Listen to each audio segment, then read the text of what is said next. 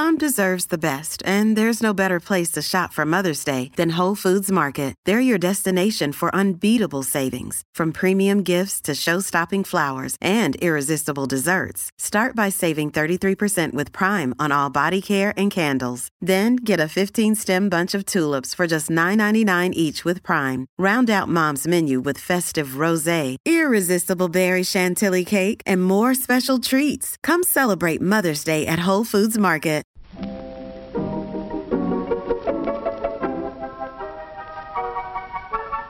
Maybe it's just that you don't know how to use social courtesy. Oh, that's old-fashioned. Watch how Lizzie Post and Dan Post-Senning act as host and hostess. They know that courtesy means showing respect, thinking of the other person, real friendliness. Hello! And welcome to Awesome Etiquette, where we explore modern etiquette through the lens of consideration, respect, and honesty. On today's show, we take your questions on space heaters overheating spaces, a precious doll and where she should live, being baby showered out, and keeping Friendsgiving adults only. For Awesome Etiquette sustaining members, we talk about taking job A but wanting job B and what's a worker to do. Plus your most excellent feedback, etiquette salute, and a postscript segment on serving utensils from the wonderful Margaret Visser and her book, The Rituals of Dinner. All that's coming up. Awesome Etiquette comes to you from the studios of Vermont Public Radio and is proud to be produced in Burlington, Vermont by the Emily Post Institute. I'm Lizzie Post. And I'm Dan Post-Senning. We had weekends. It feels like two weekends in one. I feel like I need a weekend from my weekend, even though my weekend was awesome. No way. I need work after that much weekend. That's awesome. You dive right into that. Please, cousin, work yourself hard. Bring in money. Create new ideas. Yeah, you just run with that. I'm going to go grab some hot cocoa or maybe a cider and a donut.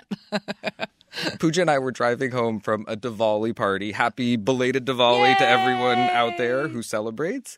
And we were reflecting on the big Halloween-themed birthday party for kids that we had gone to the day before. And I was referring to it as if it had happened the previous weekend. Because it felt like it must have been at least a week ago. Right. We don't get out that much. No. That many fresh faces in 2 days. That sort of mildly introverted part of me was starting to feel a little overwhelmed. I was like, give me some emails. Give me a Monday morning at my desk. I will be really happy. This could explain the 6 p.m. Monday phone call I got from you to discuss work when typically I feel like 4:30, you're like, I'm on the way to pick up Anisha. I'm out. I'm done. I'm not going to respond to anything. And here's Dan calling me at 6. Just hanging on to that work day. Please, can we just talk about this a little bit longer? No, I really got to go inside to the place I'm going to. Oh, okay, I guess I understand. That was great.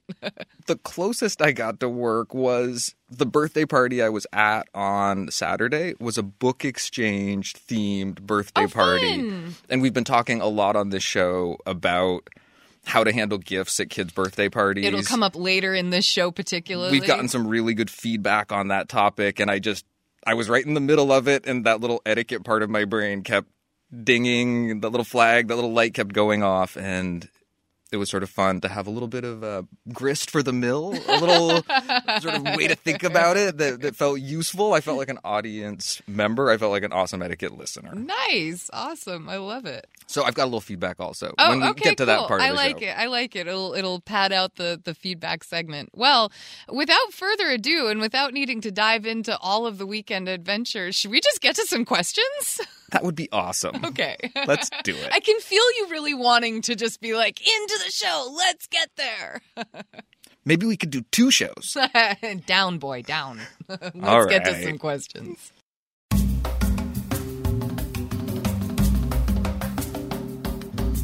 Awesome Etiquette is here to answer your questions on how to behave. And if you have a question for us, you can email it to awesomeetiquette@emilypost.com.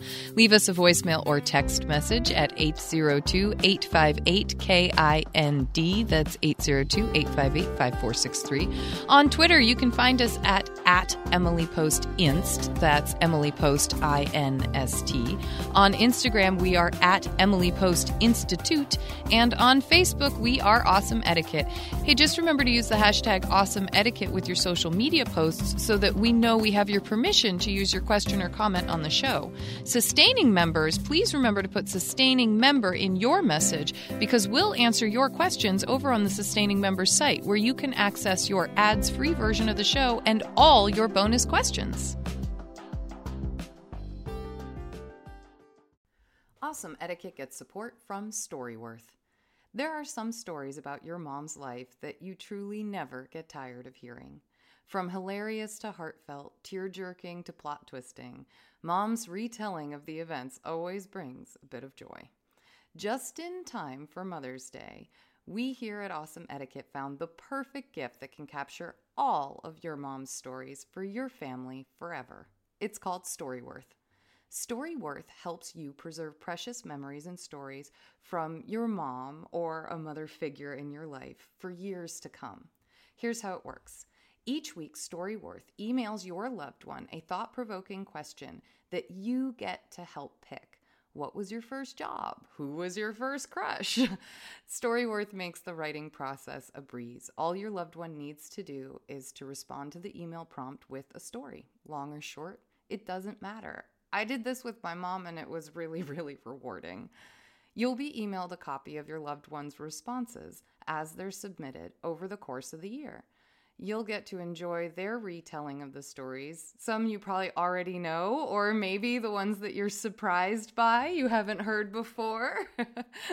After that year of fun discovery and reminiscing, Storyworth compiles your loved one's stories and photos into a beautiful keepsake hardcover book that you'll be able to share and revisit for generations to come. You can even keep a copy of the book for yourself. Give all the moms in your life a unique, heartfelt gift that you all will cherish for years. Storyworth. Right now, save $10 on your first purchase when you go to storyworth.com/manners. That's Storyworth, STORYWORTH.com/manners. It's manners with an S, to save $10 on your first purchase. And now, back to our show. Our first question today is very seasonally appropriate. Totally. And it's a space heater heating everyone's space question. Hello, Lizzie and Dan. Thank you for your podcast that allows me to unwind while adding value to my life. I appreciate your discretion and wisdom in this sensitive area of etiquette. I have a question I would love your thoughts on. I work for a nonprofit that frequently holds meetings at my boss's house. They are lovely hosts, often providing food, drinks, etc., as we discuss the current topics for the week for our organization. One of my superiors, who hosts our meetings, is cold-blooded, in quotes, and turns on a space heater to warm herself up. She often leaves it on for 30 to 45 minutes at a time, and in doing so, heats up the entire space that our team is in as well, leaving many warmer than comfortable. I, along with others, frequently take off sweaters, coats, etc. during this time to try to get comfortable. I have lightheartedly mentioned something in the past about being warm during the meeting, and she quickly said she was sorry and shut it off. However, each meeting continues to do the same thing. Another employee has mentioned it in the past during a break quietly, to which she laughed and shut it off. However, it shortly after was turned on again later in the meeting. I do not want to seem ungrateful for the hospitality of our meeting or that my comfort is more important than hers. However, I know that others have felt similarly and have not mentioned anything either. What is the appropriate way to handle this situation? Sincerely, too hot to handle. Too hot to handle. This is such a Seinfeldian question. Like, can't you just picture, like, George and Jerry would totally be dealing with this while, like, Kramer's off eating the bean dip happily? Like, you know what I mean? It's like... Okay, so your thoughts on that gives me a better understanding of Kramer and the role he plays in that show. He plays, like, the happy, like, no, things aren't a problem kind of guy, you know? The non-intellectual, the animal response or instinct in some ways. Yeah. I hadn't thought about it that way. Well, you know, sometimes... I come up with something relevant. And my animal self loves warm things. So I'm probably there thinking, turn this is awesome. On. Yeah. I remember what your office used to be like. Well, sauna. It's something I know about myself, though, and I understand that not everyone is so comfortable. You often would offer to open a window and get some fresh air into the office, too. I think that we're battling a number of things here, right? We're battling the role of host and guest, of superior and employee. We're battling the role of individual versus group. We're noticing that the group tends to have a bigger consensus, like, because everyone's taking off, there's people have complained, we're noticing that this is a thing. And I think that makes it extra tough. We've got like three different levels of issue going on here. And there's one that I don't think we're getting to, and I'll get to it in just one second. But we get to it because of the fact that people have kind of done some of the subtle hinting already, right? We've all been taking off our coats and jackets. That's usually a hint. Okay, the host didn't pick up on it. So now two people have either in the moment or privately aside brought up the issue of the space heater creating too much heat. And our host has not clued in that, boy, maybe I just shouldn't turn on the space heater. Maybe I should try wearing more clothes. Maybe I should use a heated blanket for myself instead. Like, we're not picking up on this moment of, oh, a couple of people have said this and people are always taking their sweaters off inside. Maybe I should turn this off. That's not happening. So I think that makes us question as guests, how far are we allowed to make our requests? How repeatedly can we make our requests before we start being the one who's being rude? And that's a balance that none of us has an exact answer for, not even the Emily Post Institute. And we also are reading this situation by adding in, remember, who's involved and how are they affected? We're talking with our boss here, and we're in our boss's home. And that usually makes us want to be quieter, like not disrupt things. And, you know, you can say what you want about boss and superior relationships working that way. You can also just say, I'm the type of person that, no, I'm in your home and it's uncomfortable. I'm going to speak up. There are lots of, I feel like, different avenues you could run with on this one to justify why you're choosing a particular solution. But for me, I come down on the place, and you can tell me what you think, because you're very warm, you know, you like all the heat and everything, but I come down on the place of, if it hasn't been, given all the factors of the situation, if our host and our boss aren't picking up on this comfort level of the entire group, then I think you are put in the place of, you do have to ask when you've hit your, wait for it, boiling point. Oh, I've got a couple lined up, too. I know. Are they coming in? Are they just, it's so bad. I think you're in this place. You're too hot. You've done the thing where you've taken off the coat, you've taken off the sweater. Then it's time to just say, hey, do you mind if we turn the space heater off for a little bit? And I think that because the host isn't picking up on the subtlety of the other moments, because we are kind of in this double situation of host and boss and rest of the group around, this isn't our best friend who we can tease about it. This is like, you know, a little bit higher stakes or a little more complicated relationships that we're dealing with. I think you keep asking, but what you don't try to do is you don't try to ask where you're asking multiple points throughout the meeting. And I think that's a hard thing to get to. My balance point would be, I will ask once. I might even ask twice if it's like in the beginning and in the end, but I'm probably not going to ask 4 times in a 2-hour session for that heater to be turned down. So I'm trying to find the reasonable amount of asking, because the other things that would normally make the asking stop aren't happening here. I appreciate your willingness to put a quantity on it. 4-hour meeting 2 times. And I'm just making guesses here, guys. It sounds about right to me, because I'm thinking about that person who just keeps bringing something up, and something that is, frankly, a judgment call. Are we comfortable at 70, 75, 68, 77? We all have different... Dan's favorite, 82. Comfort zones, exactly. And I like to be in my T-shirt, in my car in January. Again, I appreciate that not everybody wants to live that way. In fact, for some people, that would be really uncomfortable. Yeah. I would love to hear the host do a little temperature taking. Me too. In the room. Say, how does everybody feel? Is it getting a little hot in here? Those sorts of quick questions are enough to get a sense for the group, which I think is really important. I love how you mentioned the individual versus group dynamic here, because this is one of those places where I think the collective group decision making is going to matter.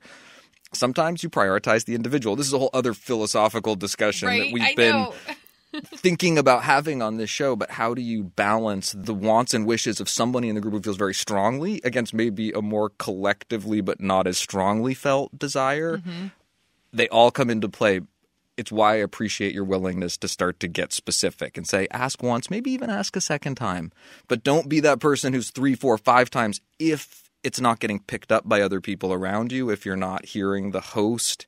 Then try to balance your request against what they're hearing from other people.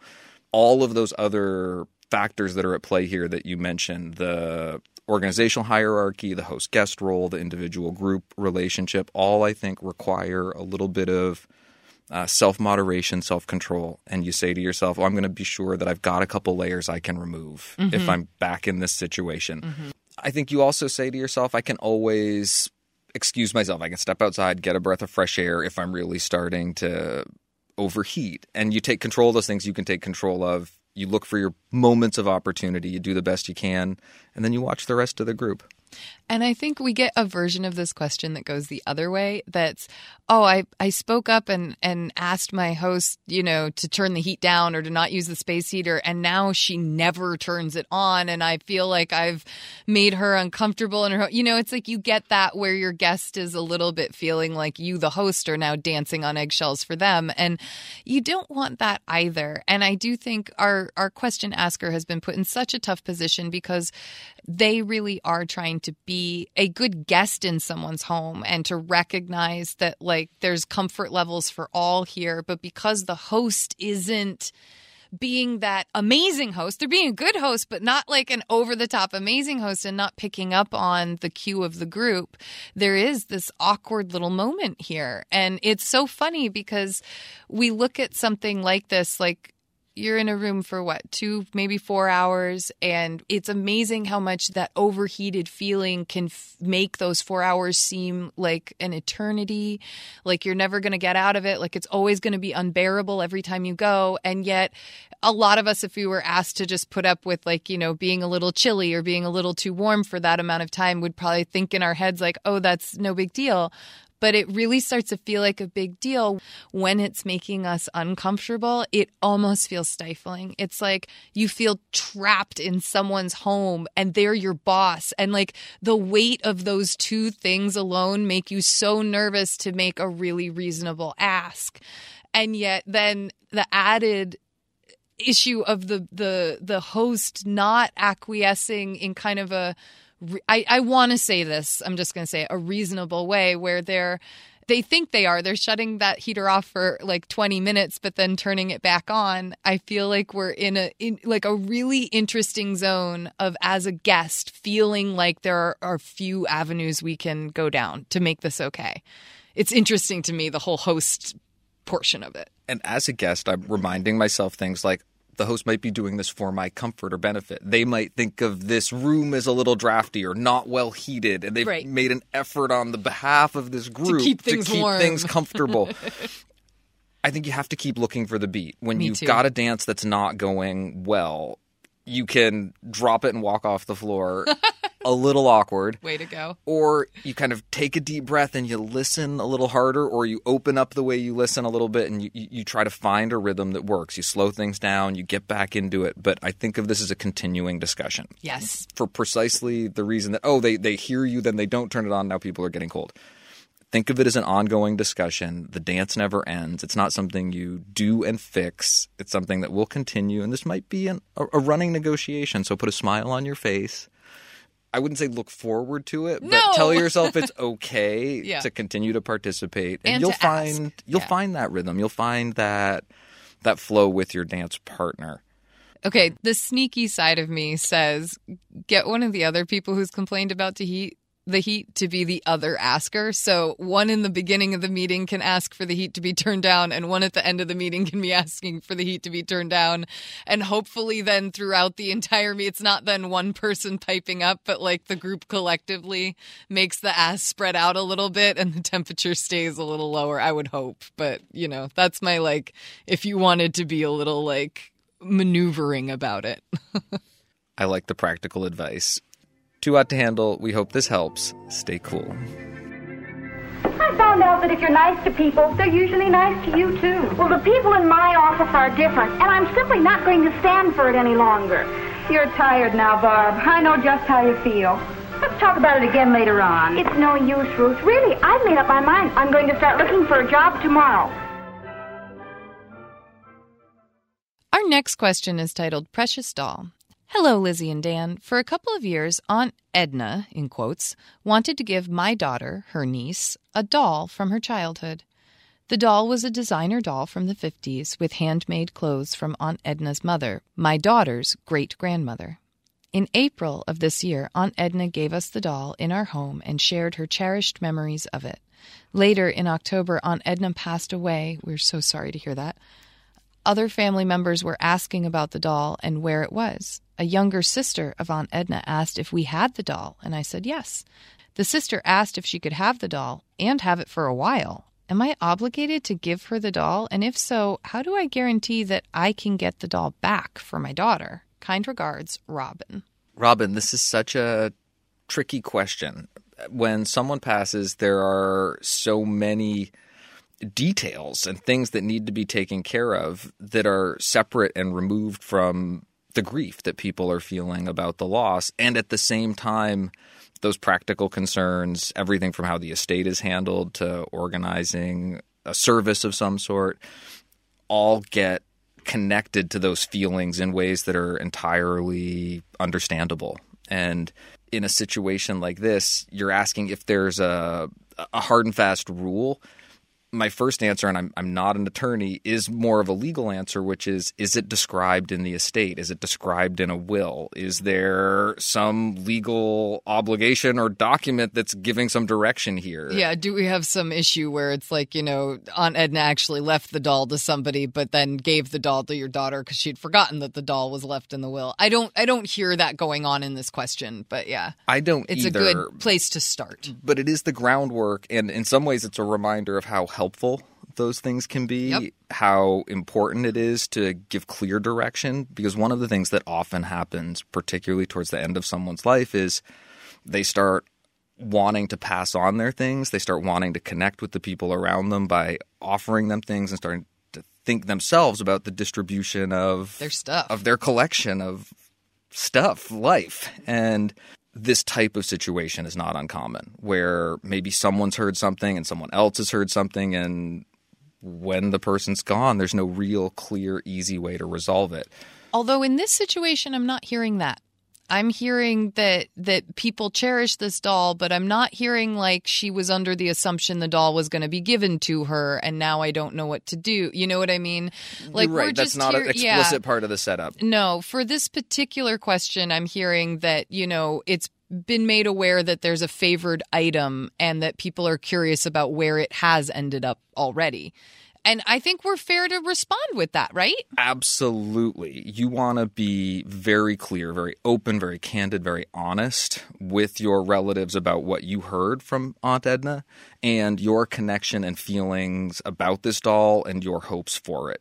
That's the beginning of a really good discussion, and hopefully that inspires the other people involved to respond in a similarly honest and candid manner, both about what they've heard already and what their own personal feelings and desires are. I think because the question's already been asked of you, Robin, that it's okay for you to be deciding what your answer is.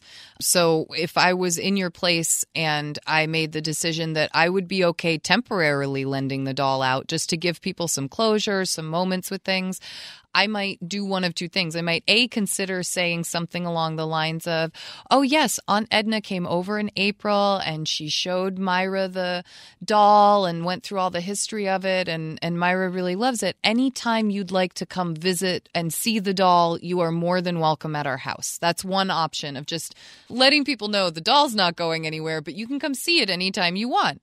And that just might be the way that it goes. If you felt comfortable and like you would get the doll back if you lent the doll out, then I would probably use language along the line of, you know, Aunt Edna's doll is a really special thing for Myra. I'm Happy to have you hold on to her for a bit, but I'd like to schedule a time for when the doll comes back to us, because I know that Myra really does care about it, and we were so grateful that Edna took the time to pass it along.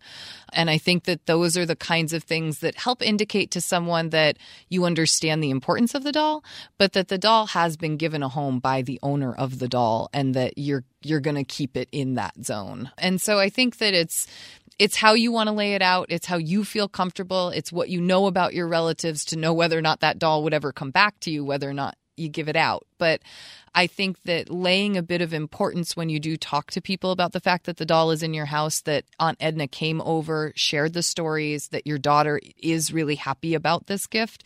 I think it's important to put that in place so that people understand that, A, Edna's wishes are being upheld, and B, your daughter actually does have a connection to this item now, and it is in her possession. And at the same time, recognizing the bigger family connection that clearly is here. I mean, this is the first time we've heard this about a doll. We've heard things about rings. We've heard things about paintings. We've heard things about houses.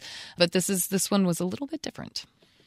It's also a possibility that you talk to Aunt Edna's sister and she either tells you, boy, I had an understanding with Aunt Edna that was running parallel to, or although we've said that's not explicit here, so I'm not anticipating hearing something like that. It's more likely that you might hear something like, I'm really connected to that doll as well. I grew up with Aunt Edna. We used to play with it together. It's the thing that I think of when I think of her, or something along those lines. The connection. You might say, I want to honor that. And you might give up the doll, and you might talk to your daughter about it, why you would do it, why that would be something. There might be other things that connect Aunt Edna to you and your daughter in ways that the sister doesn't have the same options. It's a possibility. It's why I think that really open discussion is important. And you do want to remember to keep listening, have your own ideas and thoughts and what you want to share, but also be ready to really participate in that discussion in an honest and open way as well. Whatever way you go, I think you're going to get a better outcome if people feel heard and understood as you work out these sometimes difficult questions. Robin, we hope that helps, and it'll be interesting to hear where the doll ends up. Let us know how it goes. That lesson will stand you in good stead all your life. I think we've all learned a good lesson. I've always heard that honesty is the best policy. Now I'm catching on to why that's so. Our next question is about being baby showered out. Hello, I have a baby shower question. I've been invited to 2 baby showers this year for a 3rd baby. These friends already have both genders and young children for whom we gave them a shower. There aren't special circumstances like they have older children and gave away all their baby stuff, or they're having multiples and need more things. It seems grabby to me to have a whole baby shower with a registry for a 3rd baby like this. One of the friends was even throwing it for herself. I ended up declining the invitations because I just didn't know what to do. I understand the mindset that each baby should be celebrated, but should they be celebrated by asking for more gifts? I've seen people do a small party at a restaurant in which appetizers, desserts are provided. Guests pay for their dinner if they want it, but it is clear on the invite that no gifts are necessary. This seems more appropriate to me. Even a sprinkle would make me want to go more. Am I wrong to think this? Should I just suck it up and go to 3rd baby showers? Sincerely, baby showered out. Baby showered out, you are not alone. A lot of people are baby showered out. A lot of people don't even like 2nd baby showers or sprinkles. And a lot of people feel exactly as you do, that each baby should be celebrated.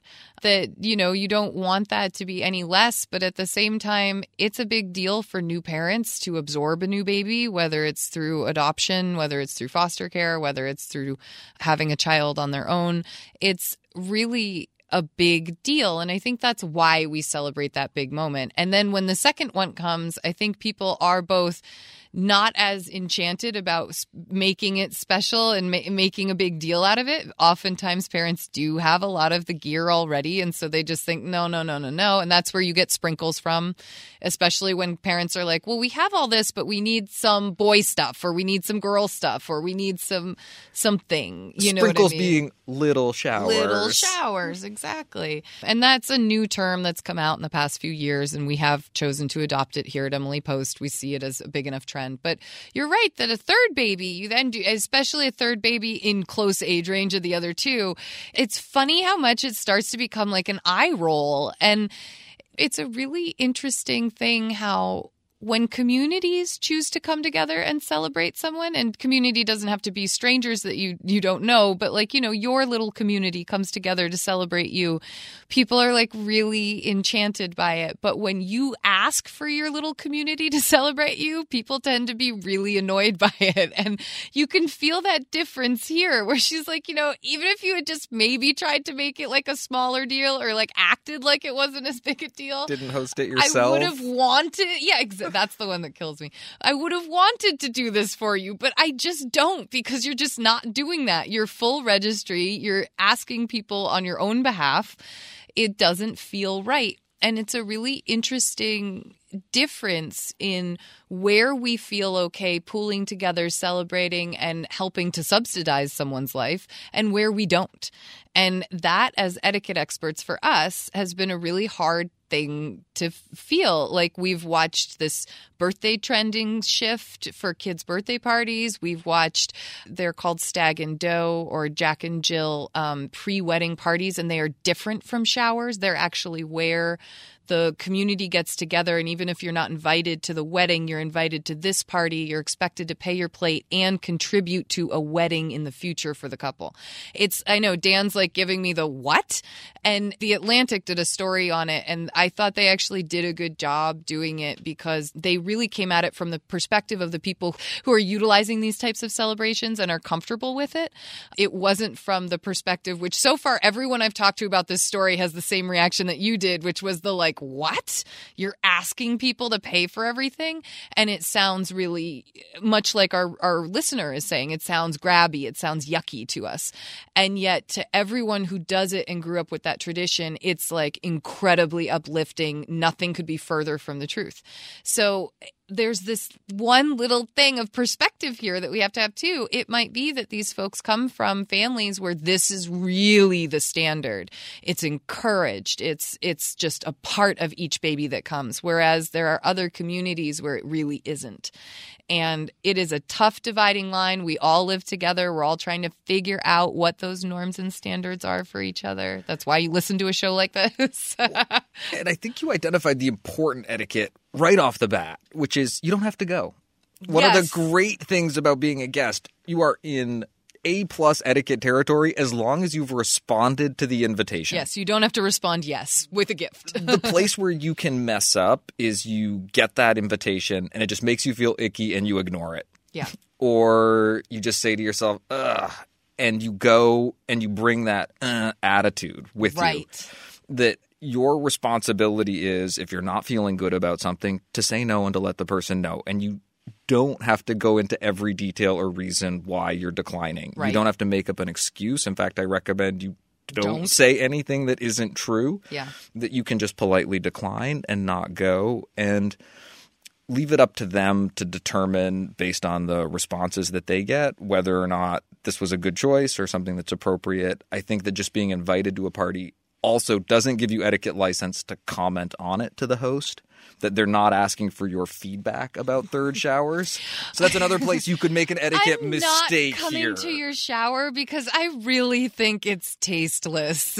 You guys have enough stuff. Exactly. Like, and that's not obviously that's not what Baby Showered Out wants as their attitude at all. You can tell that there's this push and pull within them of, I want to celebrate this baby, but I kind of really don't want to celebrate the way you're asking me to. And that was where I was going to hopefully get a little more positive with my answer. Yeah, do it. Which is keep the focus on celebrating the baby. Yeah. Send a note of congratulations. Yes. Go over to meet the baby. Draw hearts all over it. Physically get up, get in your car, go see the baby when they're born. Invite mom or the happy couple out to tea, or ask if there's something you can do as the baby approaches that would be helpful if you want to. Yeah. But connect in a personal way. Celebrate that new arrival. You don't have to participate in a showering of gifts. Baby Showered Out, we hope that this makes you feel empowered to be baby showered in when you want. Does that work? Can we say that? Baby showered in? I'll take it. Okay. Take care of your obligations now, and when you meet the responsibilities of adult life, you'll find that they will take care of you.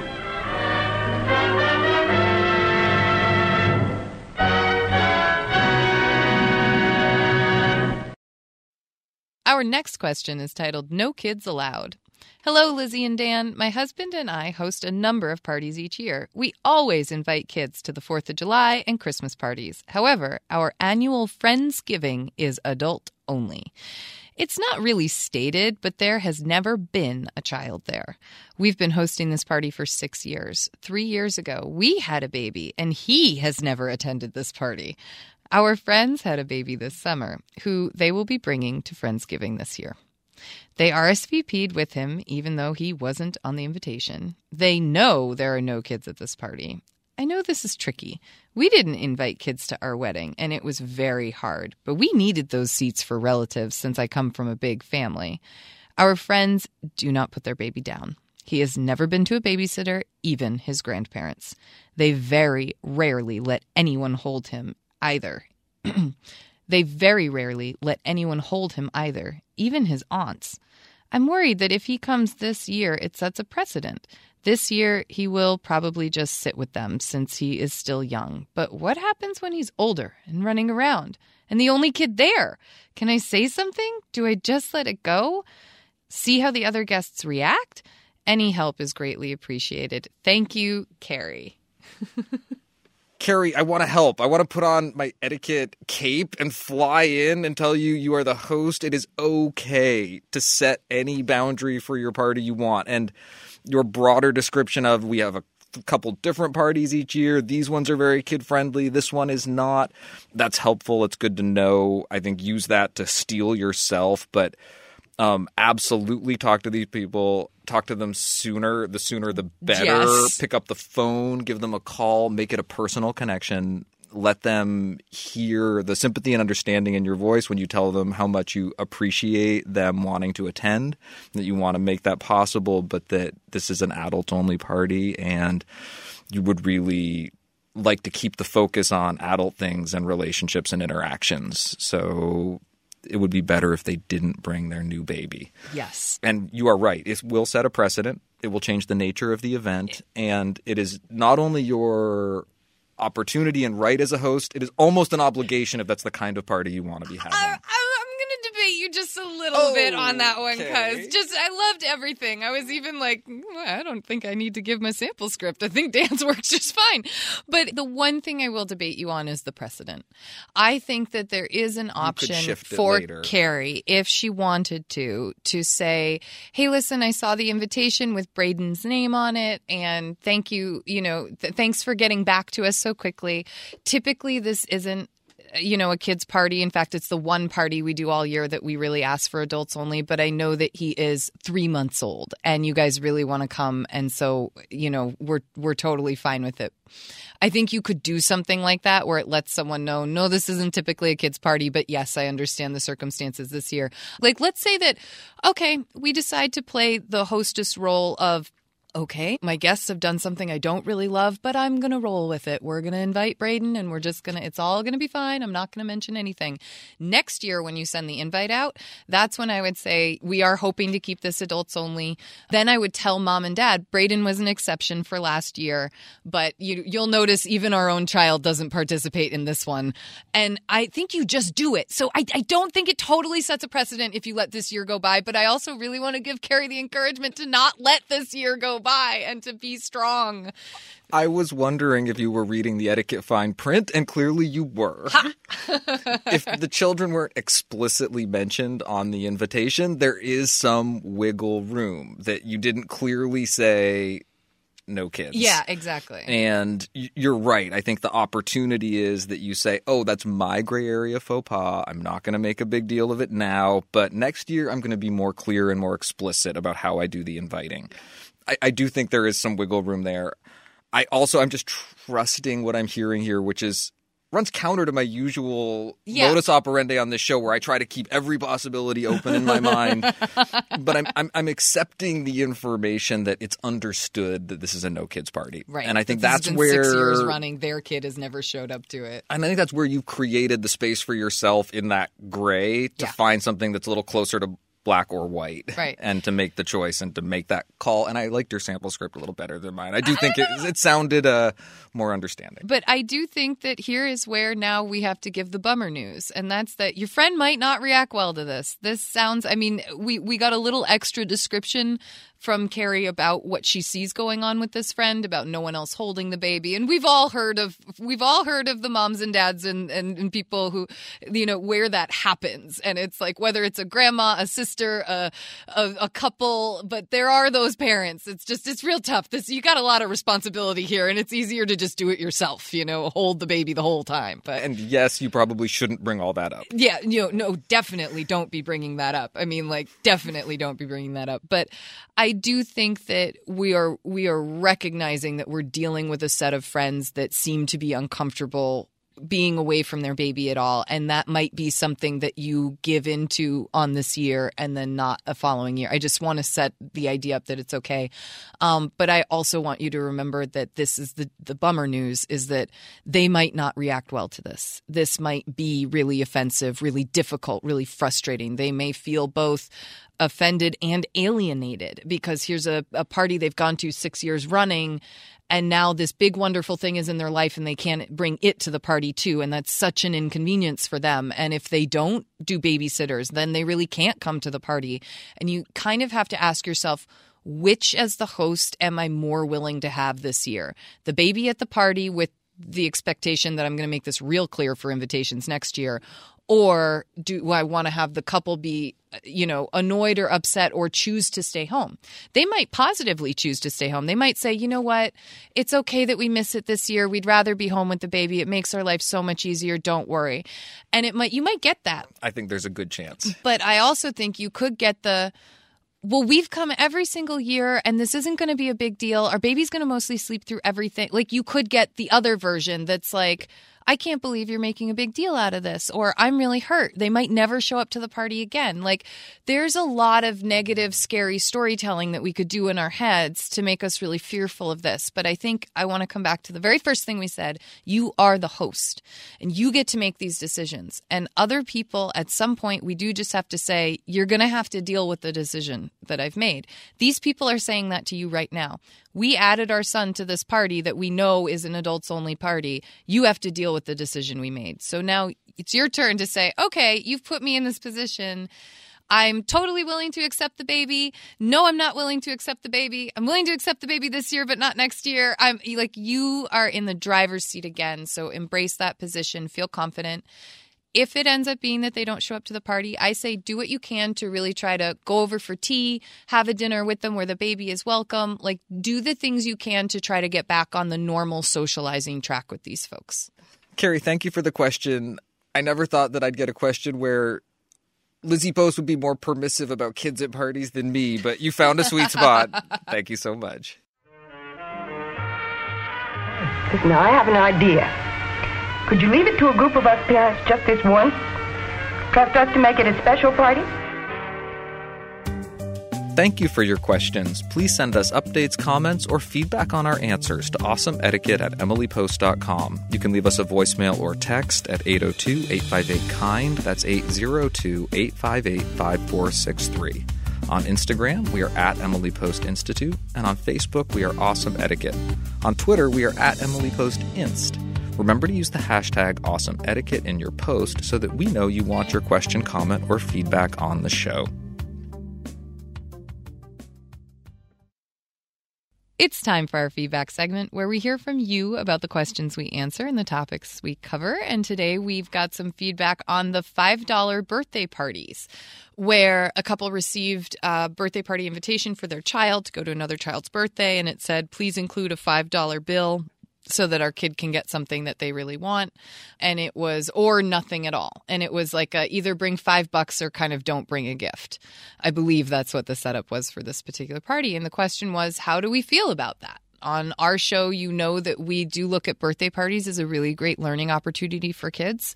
It's a great opportunity for them to be understanding gift giving, especially gift giving outside of the family, where we've got, you know, other kids whose feelings we're trying to protect. We've got a lot of good receiving and thanking and showing our gratitude that's a part of it. There's a lot of good patience, watching other people get things when you don't get things.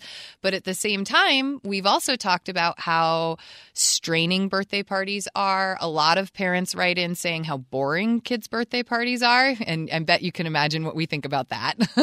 But it's really an interesting time in the world of kids' birthday parties. So we had some feedback on the $5 birthday party. Casey begins. Hi, Dan, Lizzie, and the Awesome Etiquette team. I have just had the pleasure of listening to episode number 266, Birthday Cash, and it has left me with some afterthoughts. I believe the invitation Anonymous received did not fully explain or embody the spirit of a current trend among children's birthday parties. Perhaps the host did not think to supply this, or it was a misunderstanding.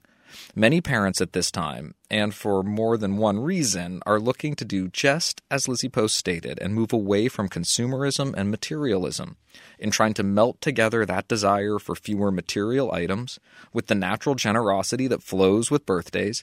Many parents have turned to the trend of the fiver party, which I read as fiver party until I figured out just what we were talking about.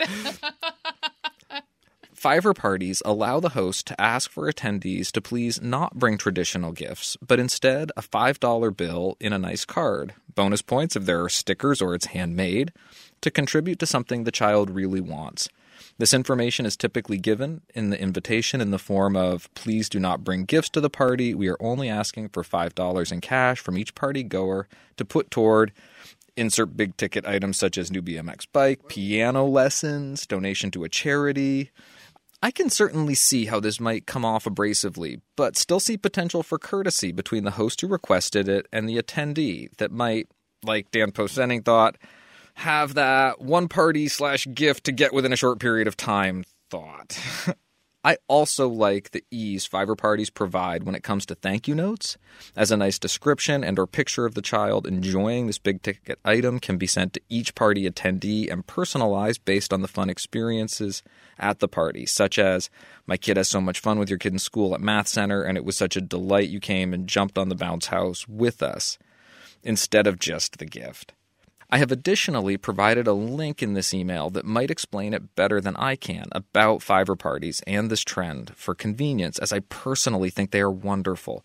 And we have just taken that link and published it to our social media. So all of those social media handles that you can use to submit your question to Awesome Etiquette, you can use to find the Good Housekeeping article that Casey included about fiver parties. Thank you so much for your time and attention. Best wishes, Casey. Casey, thank you so much for explaining the fiver party in a bit more detail. And the link to the article will certainly help people have good ideas for how to handle fiver parties well. This is such a tough zone for us because we do, from an etiquette standpoint, see so much value in a lot of the opening of gifts and the choosing of gifts and that sort of thing. But we also really sympathize with today's modern parent, Dan is one, who, you know, they don't want a lot of clutter. We are dealing with just the nature of our consumerism and how much literal mass it has accumulated on our planet.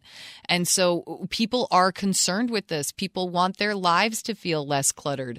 And they're trying to encourage children to live in a world that needs less and isn't as cluttered. And so there's some really amazing things about fiver parties that work for today's modern parents. And I think our job at the Emily Post Etiquette Institute is to figure out the sample language, the best ways to make the really good intentions and the efficiency of this shine through without somehow feeling like we've given up on tradition or that we've just made things just about money and cash, that we really want to make sure the kids, I like the idea of decorating the cards, homemaking the cards, so that kids have that generosity within that, that moment of giving something to someone that you've put time and effort into.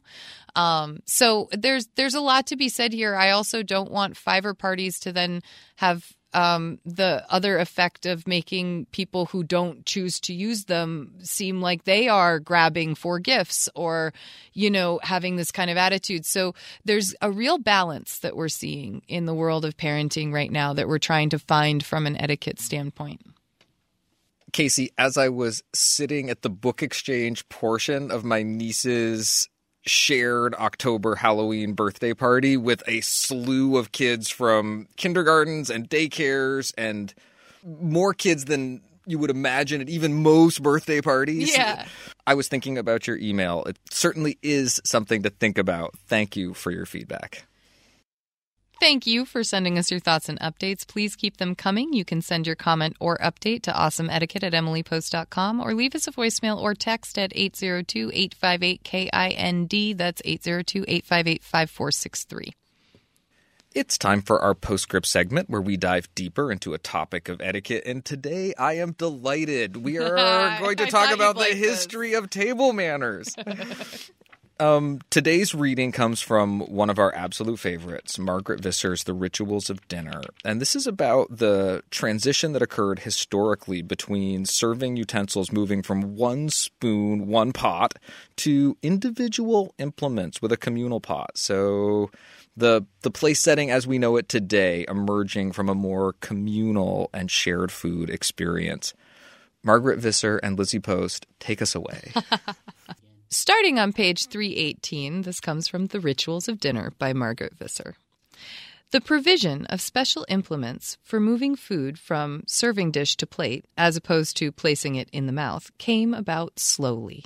European manners gradually changed from several people taking it in turns to dip the one shared spoon into the pot and eating from it, to wiping a spoon carefully on a napkin before passing it on, to being provided with a spoon each for dipping and eating, to having to wipe even that spoon on a napkin before dipping it into the common dish just because one had sipped from it, to using a special spoon for serving and nothing else.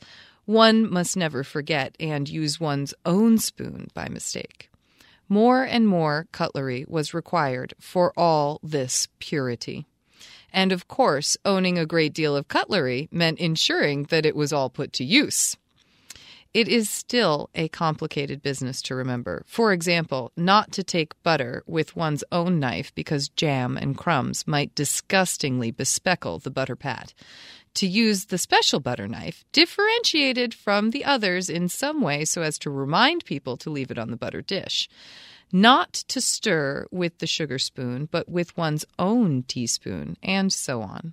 Still, we are not as fussy as the 19th century Abbasid gentleman who was flanked as he ate by servants, whose job it was to hand him spoons from the right and to take them away from the left. Take note that that is completely opposite from what we normally do. His standards were so high that he never used a spoon for more than a single mouthful. Sharing cutlery at meals, like sharing plates, meant that people accepted great intimacy with those present at table. Norbert Elias has pointed out how table manners in our own culture in recent times have increasingly separated the diners physically from one another. Distaste for sharing cutlery came about not, to begin with, out of any fear of spreading disease. That is a modern discovery, which we now use to strengthen and rationalize an already existing taboo. Keeping our bodies clean and separate, and therefore safe from the disgust of others, seems in us to be a physical expression of mental state, the positive aspects of which are self-sufficiency, self-control, and a partly self-interested consideration for feelings in others which are similar to our own. The negative aspects include the unwillingness to share, to care, to touch, or to trust. I think it was so interesting to see how even when we were dealing with one serving spoon and that being passed from person to person, that at some point we became aware of the idea that wiping that spoon off was a good idea. Then we started to, it was like we kept separating ourselves out. Then we started to have, you know, our own spoon, but we weren't, so we got rid of the communal spoon, but we reach in with our own, and it's important that we wipe that off before we reach back into the communal pot. And then we get to a place where it's like, well, we each have our own spoon and the pot has its own pot and nary the two should meet. And it's just, it's a fascinating idea that we both do consider it so intimate. I mean, this is why it's so fascinating to me when partners who have lived together for so long remember that one question we got? I've lived with my husband for 30 years. It drives me nuts when he eats off my plate. And that might have been reversed. It might have been the wife to the husband. But it was really interesting that here's someone you share very intimate life with, and yet even you are unwilling to have them eat off your plate. The idea of who are you willing to share a spoon with when you're, you know, in Rome eating gelato with your cousin, and like, you know, I won't ask. Yeah, and like where do we carve out the mine versus yours, the cleanliness? We see this issue come up in all kinds of subsets of our culture when it comes to sharing with one another, because we as humans like to do that. We like to share. Take the good thing I'm enjoying and you should enjoy it too. That's a positive thing. But don't get your spit on it. Don't, you know, be dirty with it. Don't make. But how? I know, and that's the big etiquette question.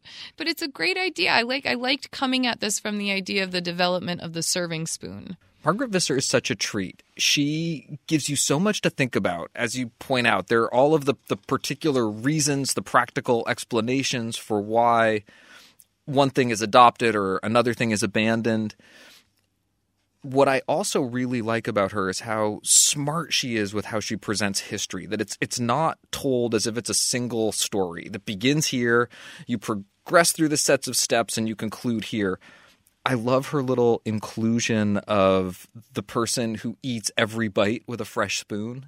Yeah. That there is a place on the spectrum that's even more clean, separate, ritualized in every way. And that's not necessarily where we've ended up. It's not like, oh, you start here in this one place and then you progress neatly to this other place. It really looks at all the combinations of factors that come in to affect what happens in any particular moment. And it's really rich. And she lets that pendulum swing. Like, so here we're talking about the development of many people moving through these phases of serving spoon to regular spoon to, you know, individual spoons to a serving spoon and an individual spoon, you know, and we get to this place. And throughout that, there were extremes. And she shows us those extremes with these little tidbits of, you know, like, and here's this person who, and you can picture how eating with that many people interrupting each bite each time, you know, he was flanked by servants, it says. And can't you just imagine how then that isolates him during the meal because he's so busy having to deal with the you know, the spoons coming and going that you wonder, did he have time to talk? No, he probably did. But how did that then, I am going to go on the assumption and say degrade the rest of the conversation around the table. You know, if you were trying to dine with him, would you feel very distracted by all of this spoon and servantry? Or would you instead feel, you know, like, oh, that's so cool. You know, I mean, we don't know. You know, it's like the first time you saw someone with a cell phone eating at a restaurant. Did you think it was gross or did you think it was amazing? Like, did you think they were like 007, you know, like so cool? It's just really interesting when she swings that pendulum to see, you know, kind of what gets caught in it. And I love that she'll take a big piece of history and then drop in something so specific as that one person who ate that way. But very, very cool. Always cool diving into the rituals of dinner. Thank you, Lizzie Post. Thank you, Margaret Visser. What to do with a knife and fork, even when finished using them, is part of eating well. Holidays are days to be glad, and all good manners are ways to make people glad. We like to end our show on a high note, so we turn to you to hear about the good etiquette you're seeing and experiencing out in the world, and that can come in so many forms. Today we hear from Fitra. Hello. I'd like to salute Dan of Dan's Taxi, as well as Mike and the rest of the staff at Billy's Seafood in St. John, New Brunswick. Last month, I traveled to Canada with my family. During our time in St. John, we hired Dan of Dan's Taxi to drive us from place to place. Dan was patient, affable, and helpful. We enjoyed speaking with him about our travels and learning a few things about him, including listening to a song by a former bandmate of his. Dan graciously gave us recommendations for what to do while we were in St. John, and also our stop in Halifax, Nova Scotia. Our time with Dan came to an end when he dropped me, my husband, and our one-year-old daughter off at Billy's Seafood, which was a recommendation of his for lunch. We had broken away from our larger traveling party. The entire staff at Billy's was wonderful. In particular, Mike helped us situate our daughter's car seat and helped entertain her while we were there. The best part came later, after we had left St. John. Unbeknownst to us, another group in our traveling party had eaten at Billy's Seafood shortly after us. After talking with them, Mike realized they knew us and gave them our daughter's hat, which we had not realized we left at the restaurant, as well as a restaurant-branded pen to give us. We really got a kick out of hearing about their own experience with Mike. I'm sorry this is so long. A lot of details are necessary to tell the whole story. I wish I had written in right after our trip, but I'm not a wordsmith, so I was overwhelmed by the idea of writing this all out. I am now glad I did. Thank you. Warm regards, Fitra in Knoxville. Fitra, thank you so much for writing in. This is great. We've been hearing a lot of Canadian trips gone really well. I think it proves the kind of impression true that Canadians are very polite. They're very thoughtful, very courteous. And I think that we love getting those highlights here, especially because we're so close to Canada. I love your discovery about how good it felt to write this all down. Expressing gratitude, expressing appreciation. It does feel good. Thank you for sharing that good feeling with all of us.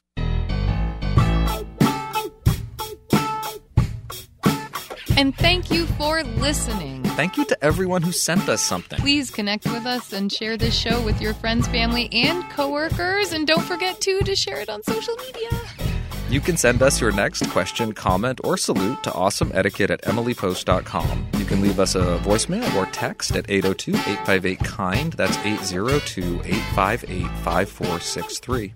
On Twitter, we are at Emily Post Inst. And I am at Lizzie A. Post. That's Lizzie with an IE. On Facebook, we're Awesome Etiquette and the Emily Post Institute. On Instagram, we are at the Emily Post Institute. Please consider becoming a sustaining member. You can find out more about this by visiting awesomeetiquette.emilypost.com. You can also subscribe to the regular ads-included version of the show on iTunes or your favorite podcast app.